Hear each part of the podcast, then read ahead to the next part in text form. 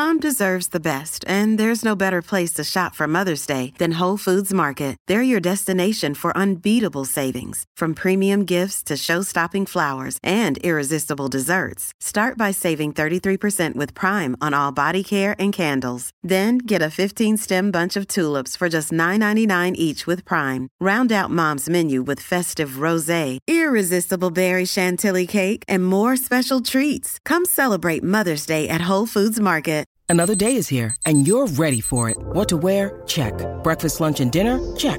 Planning for what's next and how to save for it? That's where Bank of America can help.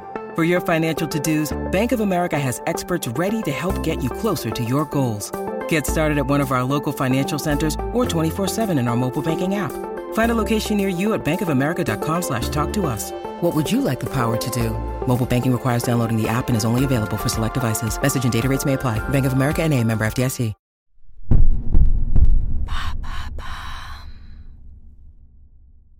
Comment reconstituer sa flore intestinale?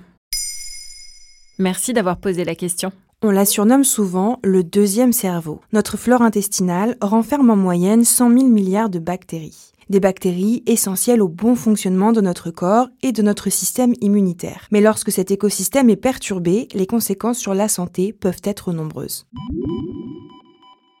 Quels sont les symptômes d'un déséquilibre du microbiote? L'apparition d'une mycose, d'une cystite, d'une diarrhée ou d'une constipation, une gastroentérite peuvent indiquer que votre microbiote est déséquilibré. On appelle cela une dysbiose. Elle peut se traduire par une baisse du nombre de bactéries présentes dans notre flore intestinale ou par une augmentation des mauvaises bactéries au détriment des bonnes bactéries. Comment faire pour rééquilibrer sa flore intestinale?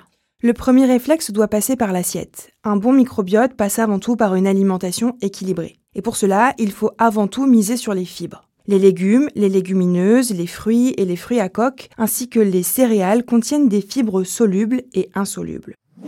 Les fibres solubles deviennent visqueuses lorsqu'elles entrent au contact avec un liquide. Il s'agit des pectines, des gommes et des mucilages. Elles facilitent le glissement des résidus et ralentissent la digestion. Elles sont douces pour les intestins et réduisent les inconforts digestifs.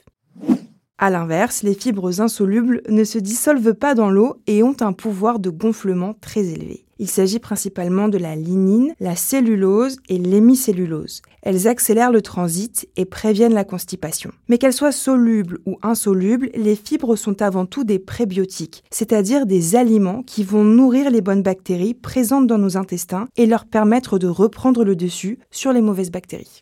Et si cela ne suffit pas? Dans ce cas, il faut miser sur les probiotiques. Il s'agit de micro-organismes vivants, bactéries ou levures, qui vont venir réensemencer la flore intestinale. Selon Joël Doré, directeur de recherche à l'unité d'écologie et de physiologie du système digestif à l'INRA, dans un article publié sur Santé Magazine, certains probiotiques ont un effet plutôt anti-inflammatoire, certes modeste, mais intéressant pour le microbiote. Ces probiotiques, on les trouve dans les yaourts et les laits fermentés comme le lait ribot, dans les fromages non pasteurisés ou les produits fermentés comme la choucroute par exemple. Et les probiotiques en gélules Ils sont vendus en pharmacie, mais attention, ils ne sont pas forcément adaptés à tous. Je m'explique. Chaque microbiote a sa propre signature, sa propre combinaison de bactéries. Les probiotiques se composent de bactéries qui sont cultivées en laboratoire, mais il se peut que la souche en question ne corresponde pas à votre dysbiose. Dans ce cas, la cure risque d'être inefficace, voire de causer quelques désagréments supplémentaires, comme des ballonnements.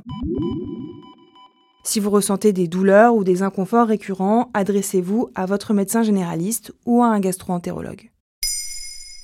Maintenant, vous savez, un épisode écrit et réalisé par Olivia Villamy. Ce podcast est disponible sur toutes les plateformes audio. Et pour l'écouter sans publicité, rendez-vous sur la chaîne Bababam Plus d'Apple Podcasts.